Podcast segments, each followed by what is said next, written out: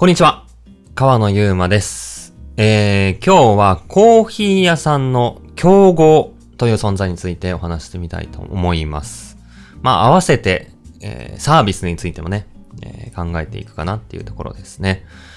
ちょっと前のお話で、えーサービスについてもお話ししたんですが、ちょっと改めても、えー考えていきたいと思っていて、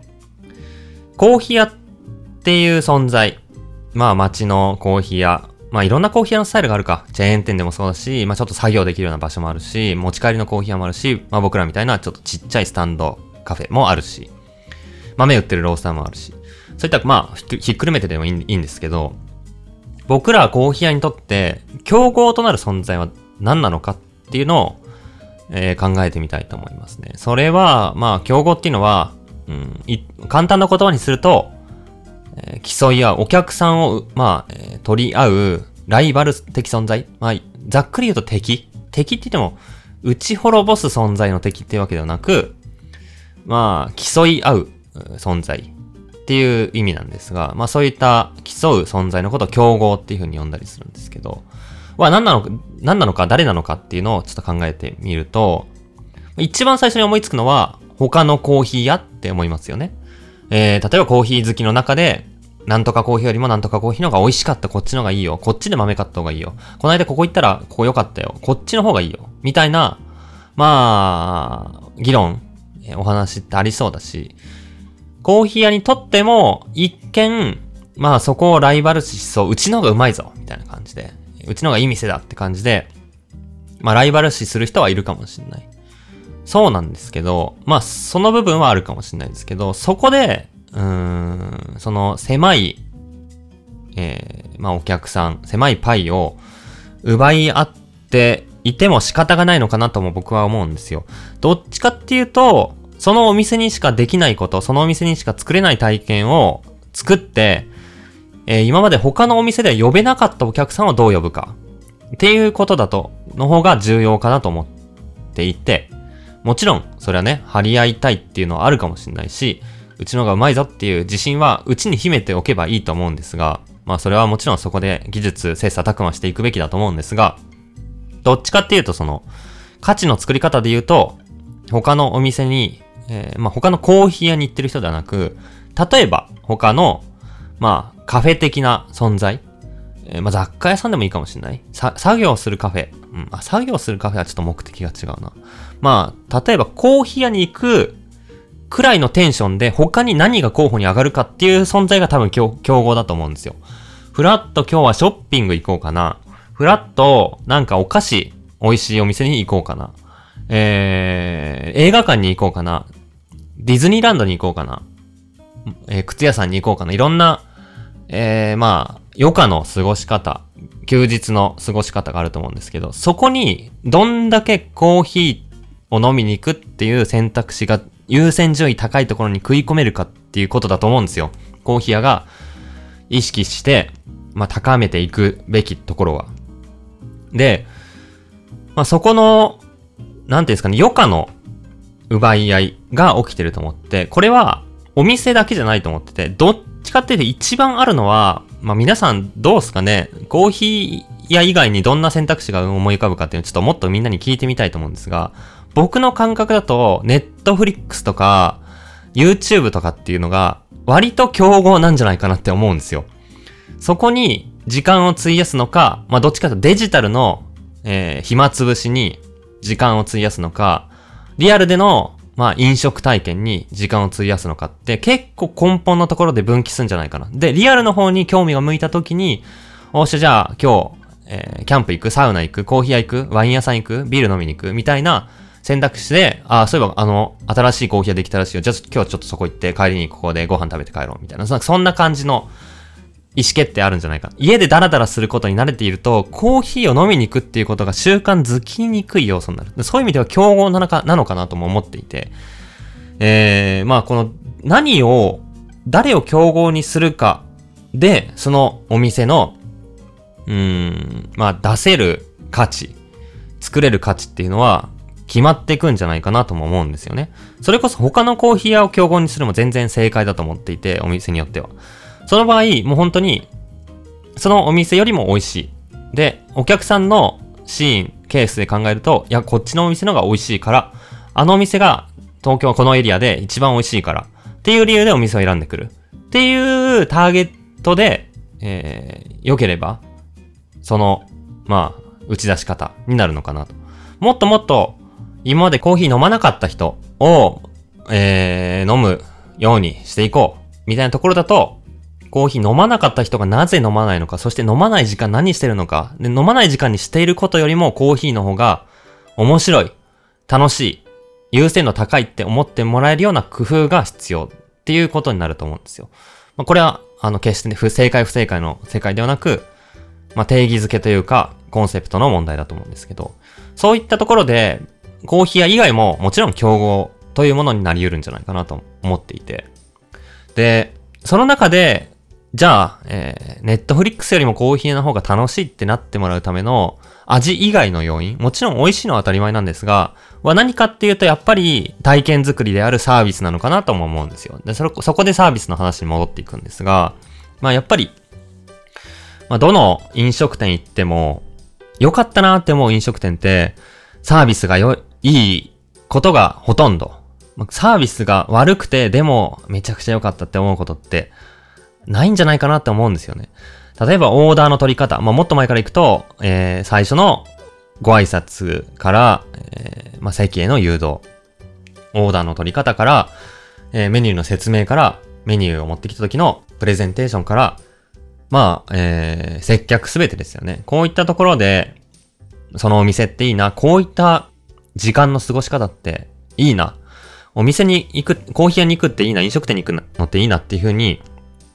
思えると思うんですよ。それは、物売りの勝負ではなくて、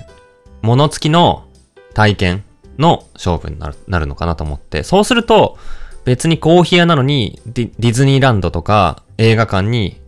張り合えるというか、まあ、そこと、そ、そこで得られる楽しさよりも、人によってはもっと楽しいって全然感じてもらえるようにできる。ただ、ボタンポチでコーヒーが液体として出てくるだけだったら、ただの物消費で、決してディズニーには勝てないのかなとも思うんですけど、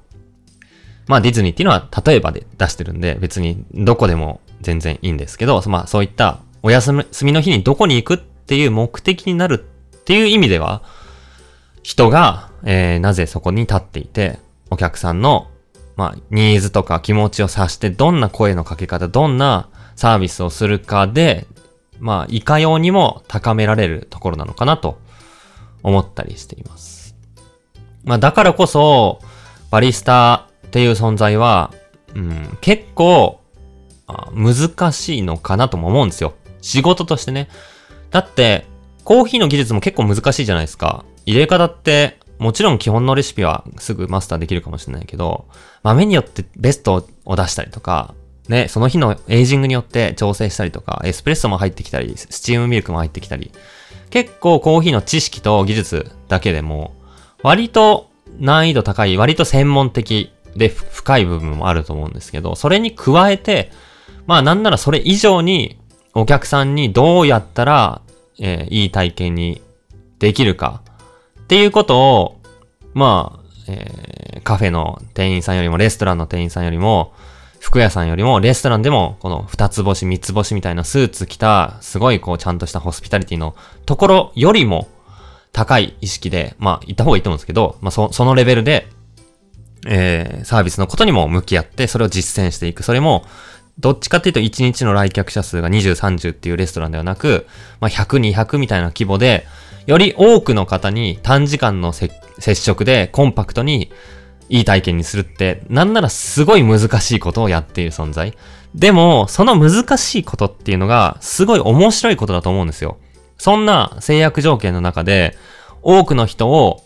気持ちよくというか満足させられる存在って、その技術ってもう何にでも役立つと思うんですよ。もう全然関係ない会社に行っても、その社内でのみんなとの接し方。そうじゃなくても営業にももちろん使えるし、なんならもっと、その、ちゃんと一人一人に時間取ってサービスができるホテルとかレストランみたいなところって、コンパクトに最大化していたバリスタだったら、時間かけたらもう何でもできるわみたいな無双状態にもなると思うんですよ。そのサービスの技術を、まあ毎日、まあ磨ける、向き合える。そしてなおかつ大好きなうまいコーヒーを出してそこで感動してもらえるっていうバリスタの仕事ってものすごい意味があるしやりがいがあるよなって僕は思うんですよ。だからサービスに目を向けたら仕事としての幅もめっちゃ広がるし価値もたくさん作れるし何より、まあこれちょっと別の視点ですけど、その人の人生も豊かになると思うんですね。僕もコーヒー始めてから初めて、まあこういったサービスってことに興味を持ったし、そこからきっかけで、いろんなお店に行くようになったんですね。飲食店の体験って面白いな。もちろん物として美味しいご飯っていうのはすごいけど、美味しいのを食べてるうちに、そんなむっちゃ食べてるわけじゃないですけど、いろんないくつかのお店行くうちに、そのサービス、接客の仕方。まあ、特にレストランで言うと、お皿持ってきた時に、どんな説明して帰っていくか。で、結構、結構違って、え、面白、へえ、そうなんだ。って感じで食べれるお店もあれば、意外となんかこう、決まったことを言って、別にそれでも悪悪いわけじゃなくて、それで全然いいんですけど、その差って結構あって、で、その伝える時の伝え方えー、まあ、長さ、短さ、その専門性、背景、どこまで伝えるか、その人の思いとか、まあ、結構、どこまで共感した状態でそのお皿に向き合えるかっていうのは、コーヒーにも全く共通してると思っていて、コーヒーも僕が、うん、良かったお店は、さらっとコーヒーをカップと共に持ってきてくれて、注ぐタイミングで、こんな感じの特徴があるぜひこんなところを楽しんでください。みたいな、さらっと言う。でもさらっと言ってるところに凝縮されてて、え？っていう興味を持てる。そんなサービスってすごいなっていうふうに思うんですよね。っていうところとか、まあ最初の入り口のところをなるべくカジュアルに緩くしてくれるくれるお店が僕はすごい好きで、こう緊張しちゃって、いやどれ選べばいいんだろう。なんなら選ぶのを、ま、店員さんが待ってて、すごいこう圧迫感感じる。早く選ばなきゃプレッシャー感じて、っていうんじゃなくて、のびのびと、あ、好きに、あの、その人の意思でちゃんと選んでるけど、ちゃんと誘導して説明してくれるっていうバランス感。結構、お客さんに応じた言葉選びができるように、ちゃんと商品の知識を持ってないといけないと思うし、まあ、簡単にはできないこと察して、まあ、いろんなパターンで引き出しを持っていくっていう意味で、難易度は上がるんですけど、でも、その、そういった体験作りって本当にすごいなと思うんですよね。いろんなお店。で、そういったことに僕はコーヒーを始めて気づいたし、それきっかけで、あ飲食って面白いなとか、飲食店って面白いな。まあ、普通に物としてもお酒って面白いな、食べ物ってこういった料理って面白いな、っていうふうに気づけて、そこから、まあ、リアルの体験って面白いな。まあ、もちろん僕も YouTube も Netflix も見ますけど、ね、たまにはゲームもする時もあるかもしれないんですけど、でも、えー、っと、まあ、サウナとか、えー、景色のいいとこ行くとか、まあ美味しいもの食べるとか、そういったリアルの体験にすごい価値がある、面白いっていうことに、まあ最終的に気づけたのがコーヒーだったんで、まあさっきの話戻ってバリスタも、もちろん技術高めて、すごいこう経験になる。で、仕事も楽しい。一方で人生としてもそういったところを興味持って首突っ込んでやると、めちゃくちゃ意味のある仕事で人生ハッピーになるんじゃないかなとも思ったりしてます。そんな感じの、まあ、役目というか、うん、意識で、まあ、僕ら、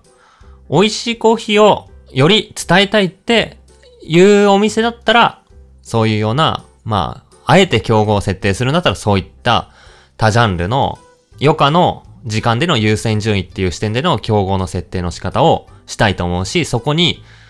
まあ、お客さん視点で優先度を高めてもらうためにはサービス力っていうとこが必要だよねっていうふうに思うんで、そんなお話を今日はしてみました。全然まあ、これは僕の勝手な想像なんで、あのー、全然違う設定をしてもいいと思うし、別に競合なんてね、設定しなくても別にいいと思うんですよ。ただうまいコーヒーを広める。いや、みんな仲間だし、いろんないいお店は紹介し合うし、っていうことだと思うんですけど、でも、競合って絶対に存在すると思うんですよ。まあ、それを設定しないとビジネスビジネスじゃなくなっちゃうと思うんですね。お客さんのお財布を開けていただく。じゃあ開けるための他との比較で、まあ何らかの意思決定で上回ってくれるおかげでそれが実行できるんで別にお客さんの数そんな増やさなくていいっていう感じだったら競合は設定しなくてもいいかもしれないですけど、まあ、より多くの人にどうやったらコーヒーが伝えられるだろうってことを考えると、そこのうん、意思決定のことを考えなきゃいけない。だからそうすると、競合の設定っていうのは出てくる。まあ、そこと直接的ぶつり、ぶつかり合うわけじゃないですよ。ただの意識の問題なんですけど、まあ、そんな風に考えたりしていますね。皆さんどう思いますでしょうか？コーヒー飲んでいて、他の優先度としてぶつかってくる体験、どんなのがあるかなっていうのはめちゃくちゃ聞いてみたいと思うんですけど、これちょっとツイッターとかで聞いてみようかな。質問の仕方むずいんですよね。ね、この短期間でコーヒー屋の競合どこになると思いますか？は、ちょっとざっくりしすぎて伝わらないんで、コーヒー屋に行くときに何と比較して、ま、どんな選択肢と比較してコーヒー屋に行く行かないを決めてますか？